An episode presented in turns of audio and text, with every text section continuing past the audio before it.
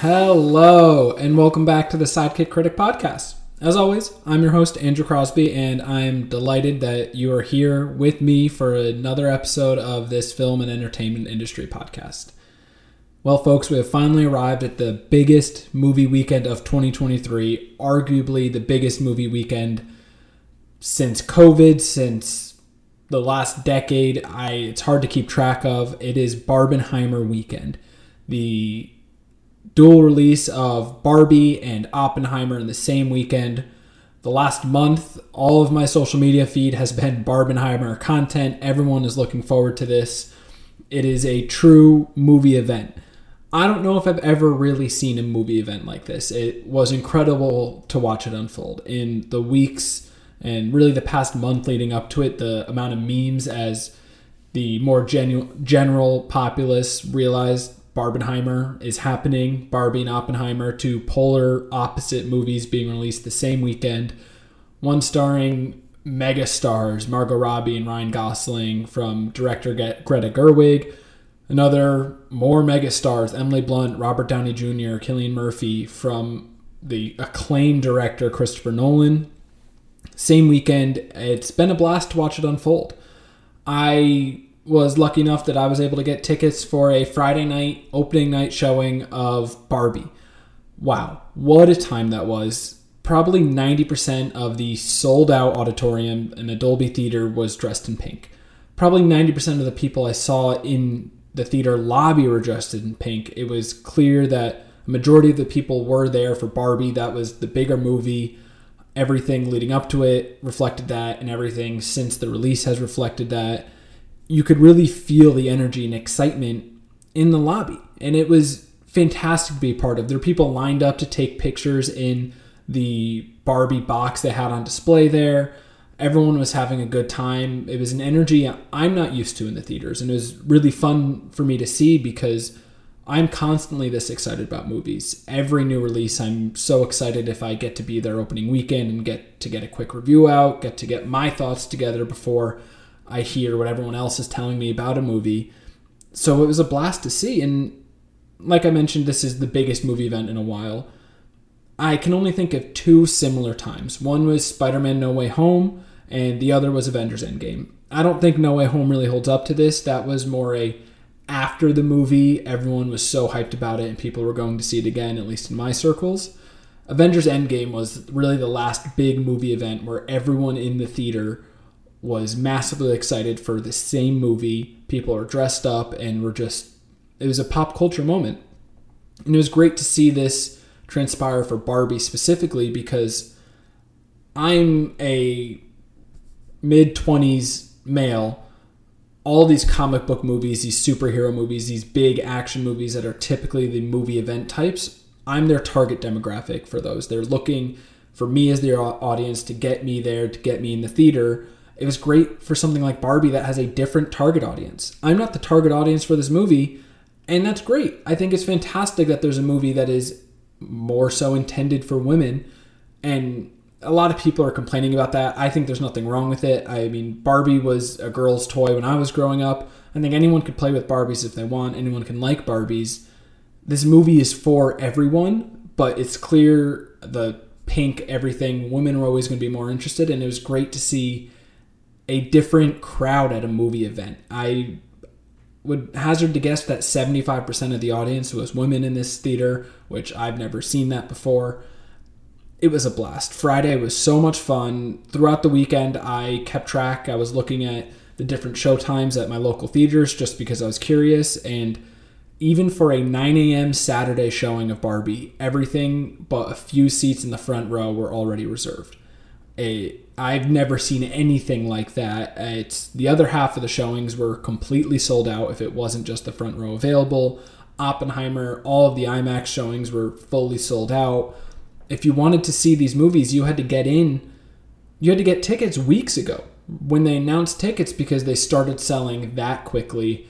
One of our friends decided, I think it was Wednesday afternoon, that oh, he actually did want to go to Barbie he couldn't get a ticket because we had to book weeks in advance. There's just nothing you could do.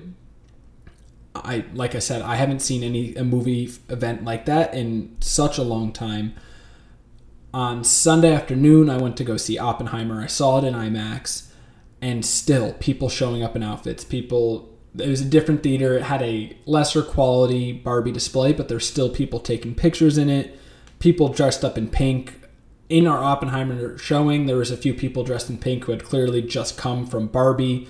So the double showtime, the memes of people going to see Oppenheimer, going out, getting drinks after that movie to get ready and excited for Barbie. I cannot stress enough how much true joy it gives me to see a movie event like that, to see that many people in theaters. I think this weekend really showcased the best of what movies have to offer.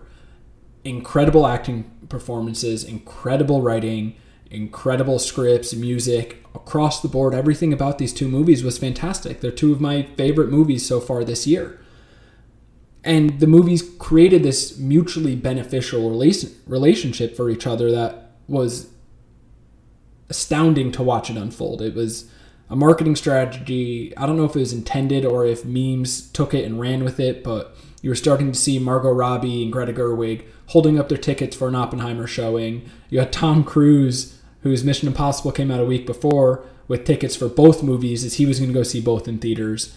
And it was interesting how the target audience, so to say, for Oppenheimer and Barbie are very different. Um, but those Christopher Nolan fans who are always going to see his newest release and were excited for months, like myself, for Oppenheimer, then we're deciding, oh, this is a whole weekend event. I'm going to go see Barbie too. And vice versa. People who would never see Oppenheimer or a movie like that, once they're going to see Barbie, they're like, I have to be a part of this pop culture event, I have to see Oppenheimer too. I have to do the double feature, or I have to see both of them this weekend.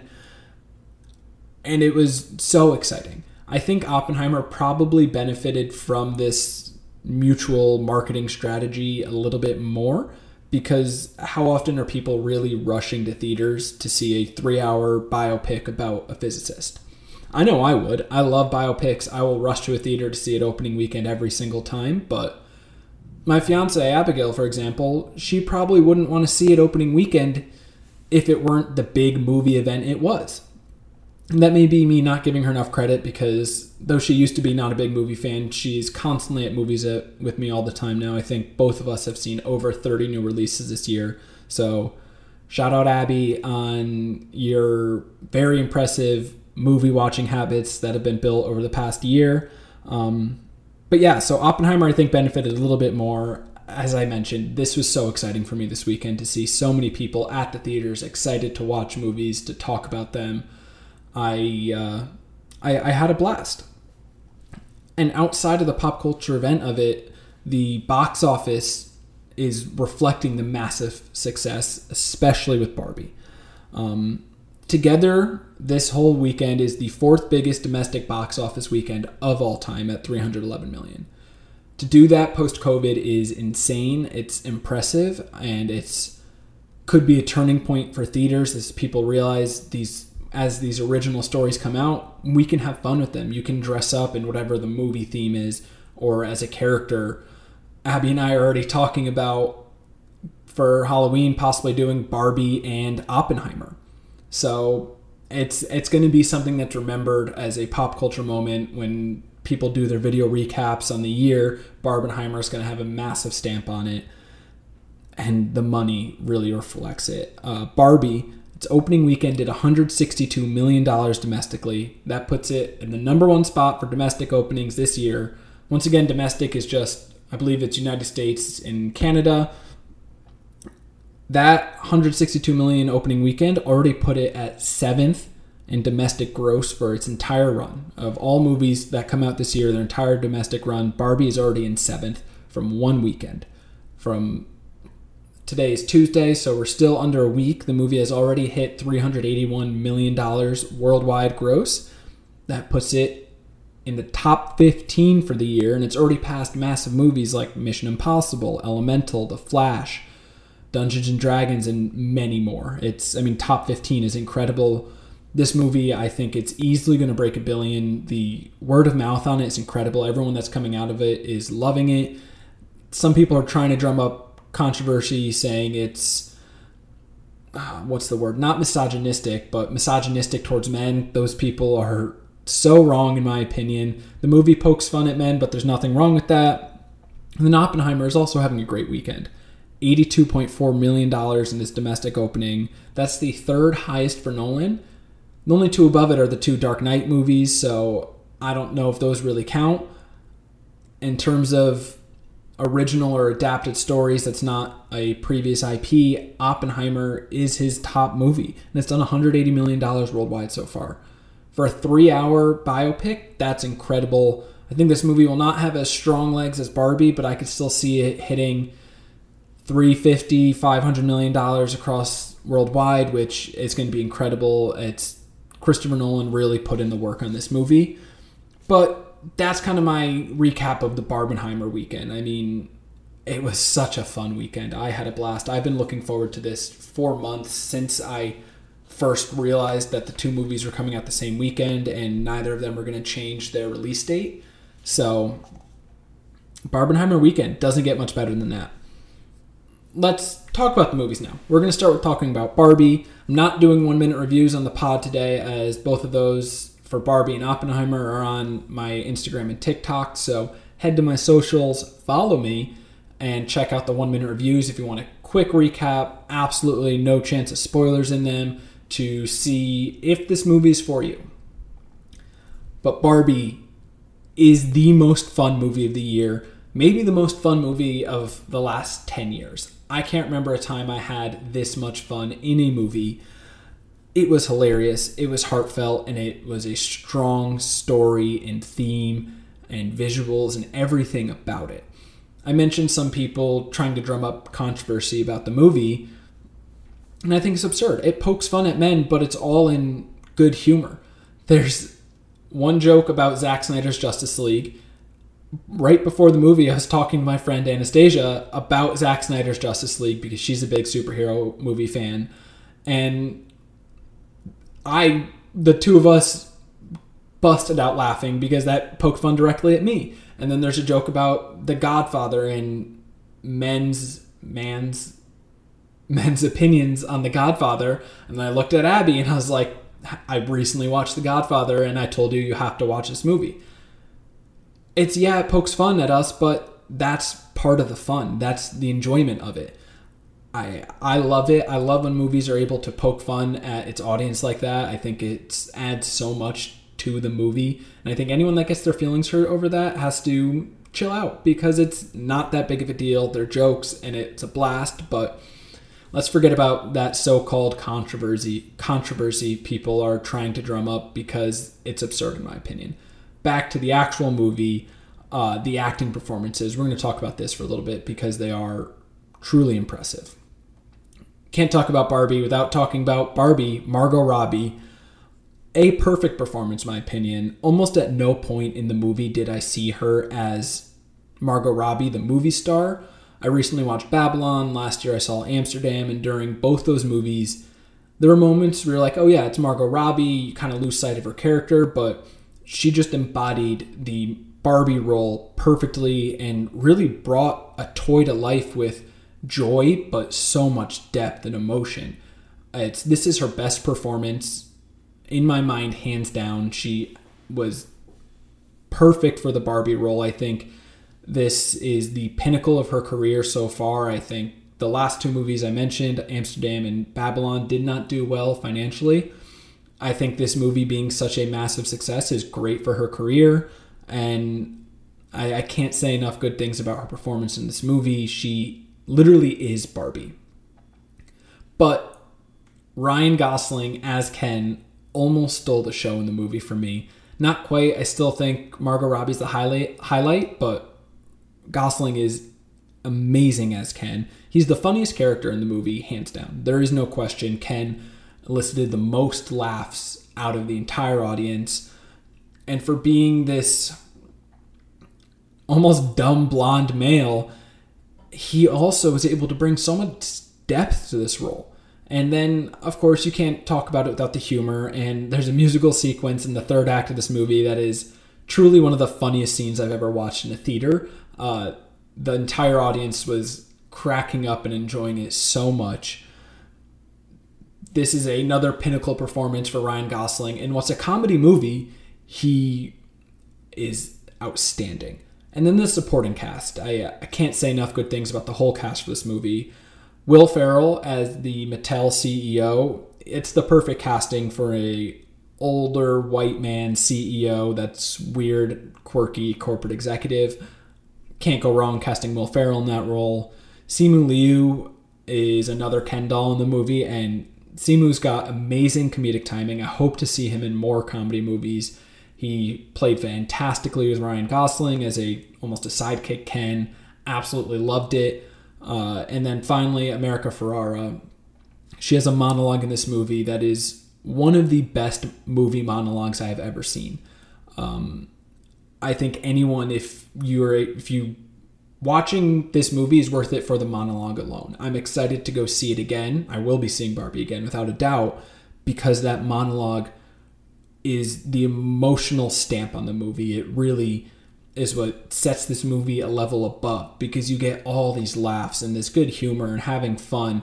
And then she hits you with this monologue, and you're like, okay, I, I see the theme Greta Gerwig was trying to get across. And speaking of Greta Gerwig, the level direction this movie must have taken is incredible. Um, from the sets, all the pink. I heard a rumor a couple months ago that there was a world shortage on pink paint because of how much the sets needed for this movie.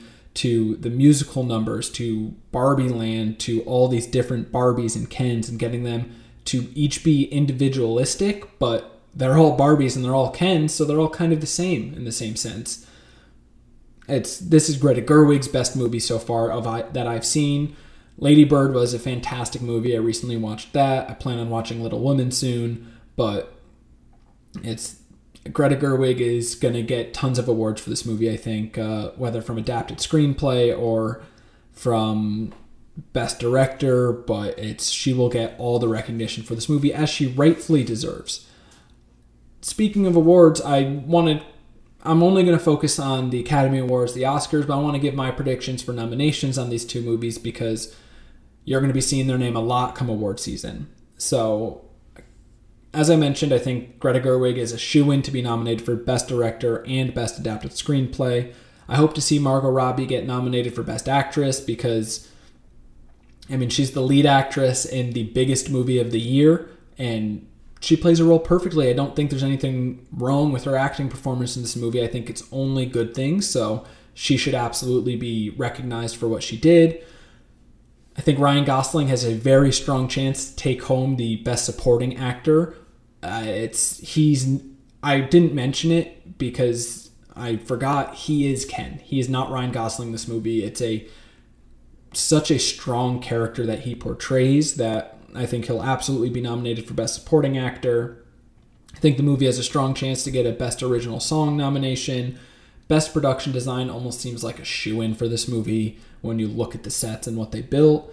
Best Costume Design has an outside chance, and Best Makeup and Hairstyling as they're Barbies.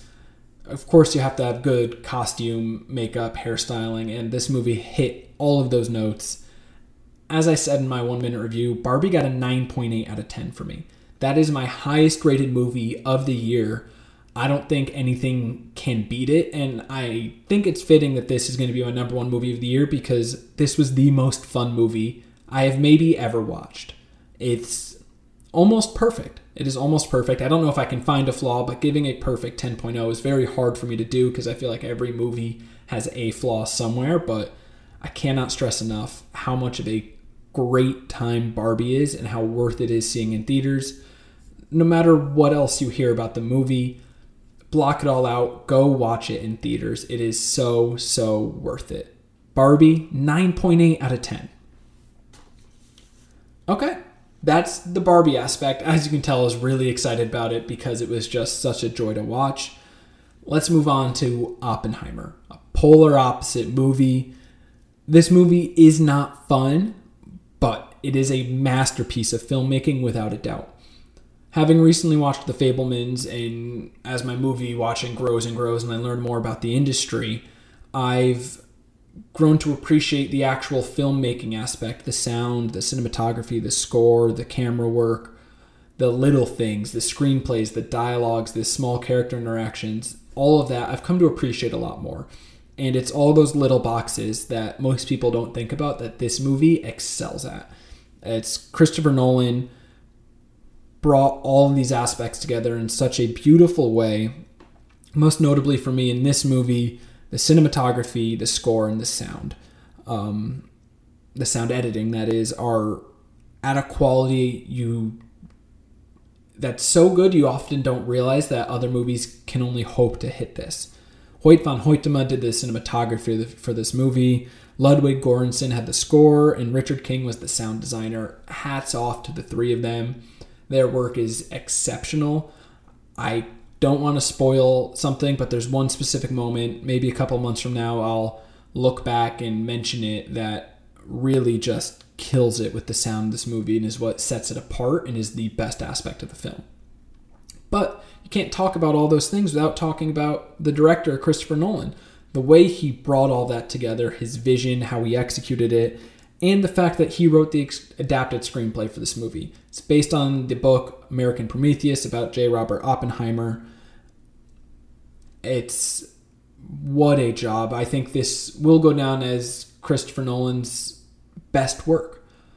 He has some fantastic movies, some older movies, Memento, and there's one that is blanking my mind. If I remember it, I'll come back to it. But then he's got those big IP movies in The Dark Knight and The Dark Knight Rises. He has spectacle movies in Inception and Interstellar. But I think Oppenheimer will be his peak because everything just comes together so perfect. The movie is three hours long. It's what people are calling a talkie because they're talking for two and a half hours out of three hours, nonstop. It's an epic. It's a drama piece about the rise and fall of an iconic American figure, J. Robert Oppenheimer. And it's incredible. For a movie like this to be that incredible really says a lot about what Christopher Nolan himself did as the director. As I mentioned, it's a talkie. It's three hours with a movie like that, you have to acknowledge the cast. And I'm going to spend some time on the cast here because, wow, this is a stacked cast, a great ensemble. I think if the SAG Awards happen this year, there's a good chance Oppenheimer wins for Best Ensemble. But I think Mario also has a, not Mario, uh, I think Barbie also has a shot at it, but I think Oppenheimer's in the lead. First up, the star of the movie, Cillian Murphy as J. Robert Oppenheimer he brought this character to life. You are inside his mind. You are feeling his anxieties and his worries as he goes through the stress of the Los Alamos project and his and the subsequent almost fall afterwards and his facial acting, his the way he delivers these lines, the switch between black and white and color and how he acts differently in those two different styles Cillian Murphy outstanding. This is also his best, best performance. I think this movie is a lot of bests for a lot of people. And despite it not being fun, so to say, like Barbie is, it is a masterpiece. Emily Blunt as Kitty Oppenheimer, also incredible. She gets a great moment to shine in the third act of this movie that really cements her role in it and what she brought to the table. Robert Downey Jr. as Lewis Strauss incredible, so good in the role, in fact, that my fiance Abby did not realize it was Robert Downey Jr. until I showed her pictures of him after the movie. That's how much he embodied his, his character and how well he played that role. You had Matt Damon as Leslie Grove, Leslie Groves, Tim Conti as Albert Einstein, Florence Pugh as Jean Tatlock, Jason Clarke as Roger Robb, Casey Affleck as Boris Pash, and even Gary Oldman making a cameo as Harry Truman. I didn't realize it was him until after the fact. Just so many outstanding performances, so many more I didn't mention. David Krumholtz, Benny Safdie. There's another specific actor I cannot remember right now. My mind is blanking a lot tonight because I'm just so excited about these movies and talking about them. But there's a couple things I want to address in the movies, some questions my friend Anastasia had that I feel obligated to address. So I'm going to spend five minutes talking about this and we'll get into spoilers. If you haven't seen it, fast forward five minutes to the 30 minute mark. Here we go. Last spoiler warning.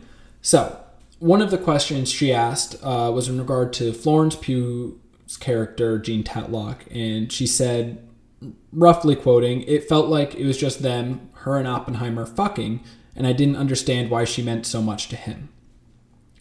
And they said they wanted more from the character, either 15 to 30 minutes more or cut her out of the movie completely. Abby agreed with her in that sentiment.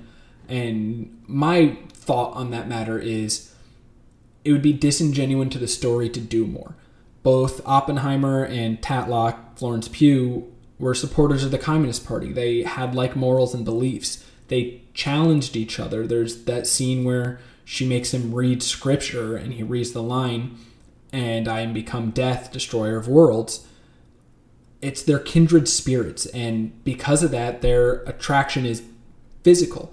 And it's a very human thing, I think, for Oppenheimer that he says, I'll always pick up the phone because he can never let that go everyone it's almost an addiction and everyone can relate to that in some aspect where there's something that no matter what it means no matter how bad you have to let it go you can't.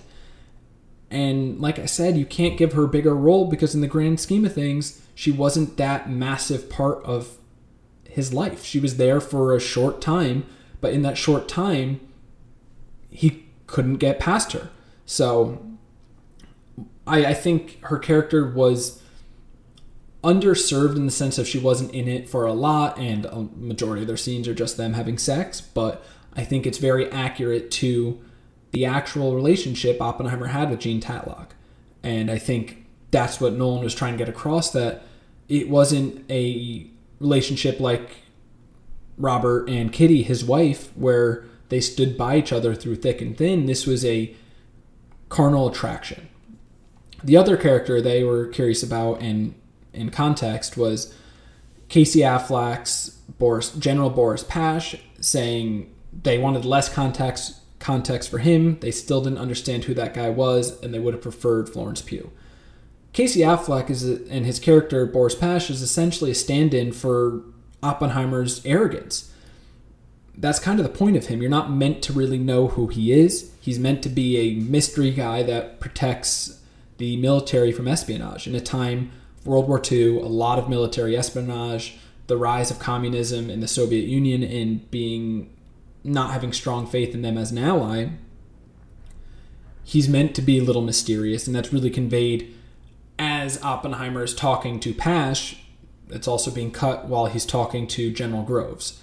And Groves is clearly skeptical and wary of who Pash is and what he can do, and saying Oppenheimer should not have talked to him. And in that moment, Oppenheimer is not aware he's being surveilled in this conversation, but he's trying to pin possible communist activity on a character I cannot remember to avoid it being pinned on his friend, uh, Chevalier. And the thing is, Pash already knows this. He knows Oppenheimer's going to lie to him. He knows he's not telling the truth, so he has the conversation surveilled and that's showing Oppenheimer's arrogance. It's the peak of his life. He's the head of the Los Alamos project, and he thinks he can lie to a military general that is incredibly skilled in espionage to help his friend and further himself when in reality Pash's multiple steps ahead of him there.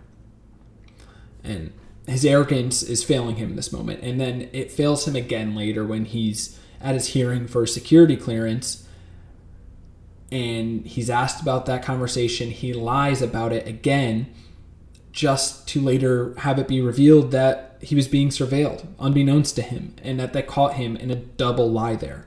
It's even as this man was facing his downfall and arguably one of his lowest points, he lied again because he his arrogance wouldn't allow him to do anything else. So that's the end of the spoiler section there. I, I think if you've watched those these movies, I think that gives a lot of context on those two characters and my interpretation of them. Once again, I, this movie is a piece of art to me more than it's an enjoyable movie. I'll watch it again at some point at home, probably with subtitles because it's so dialogue heavy, so that it's easier to follow along. But I still think, for the moments of amazing visual effects, practical visual effects, and for the moments of the amazing sound, I think it is worth watching this movie in theaters, ideally in IMAX or Dolby, because you want that larger screen. And really, to me, you need the better sound system. Oppenheimer's getting a 9.3 out of 10, also one of my top movies of the year. I'm not surprised at all that Barbenheimer is two of my top movies of the year, and it'll stay that way for very different reasons. As I talked about, I wanted to talk about the award aspect of these movies a little bit. So, Oppenheimer is going to be stellar on the award circuit. I cannot stress that enough. There's a few that I think are absolute shoe ins above the line, which is the more popular awards. Best Director for Christopher Nolan, without a doubt. Best Picture, without a doubt. Cillian Murphy is arguably in the lead for Best Actor. Robert Downey Jr. is going to be in a tough battle for Best Supporting Actor. A lot of Oppenheimer's nominations are going to go toe to toe with Martin Scorsese's new film, Killers of the Flower Moon, starring Leonardo DiCaprio and Robert De Niro. But Best Director, Best Supporting Actor, Best Picture, Best Actor, Best Cinematography for Hoyte van Hoytema because it's the whole a lot of the marketing for this film was it's a cinematic masterpiece. You have to see it in IMAX. He's going to get nominated there. He'll likely win. Best adapted screenplay, I think, for Oppenheimer because the Oscars love a talkie, they love a drama. Best sound for Richard King. Best original score for Ludwig Göransson. Best film editing, I think, is a this is a dark horse to win because of the way the story is told and how it's edited. And then best visual effects as the Trinity test for the first nuclear device at Los Alamos is stunning. It, it really is a gorgeous scene, and it's I think this movie is gonna do very well at the Academy Awards and on the award circuit as a whole. I think it has a chance to do what Everything Everywhere All at Once did last year and win what was it seven Academy Awards, couple acting, best directing, screenplay, all of the big awards, and then a few technical awards. And like I said, 9.3 out of 10 for Oppenheimer. What a fun weekend this was. It's I will definitely be seeing Barbie again. I may actually go see Oppenheimer again if I have the reservations. I'm actually running out of reservations this week. I was going to go see a movie on Wednesday and Thursday. Might not be able to do both just as there's too many movies. But this has been a dream for me this Barbenheimer weekend. Two master releases that everyone and all of pop, pop culture is really in on.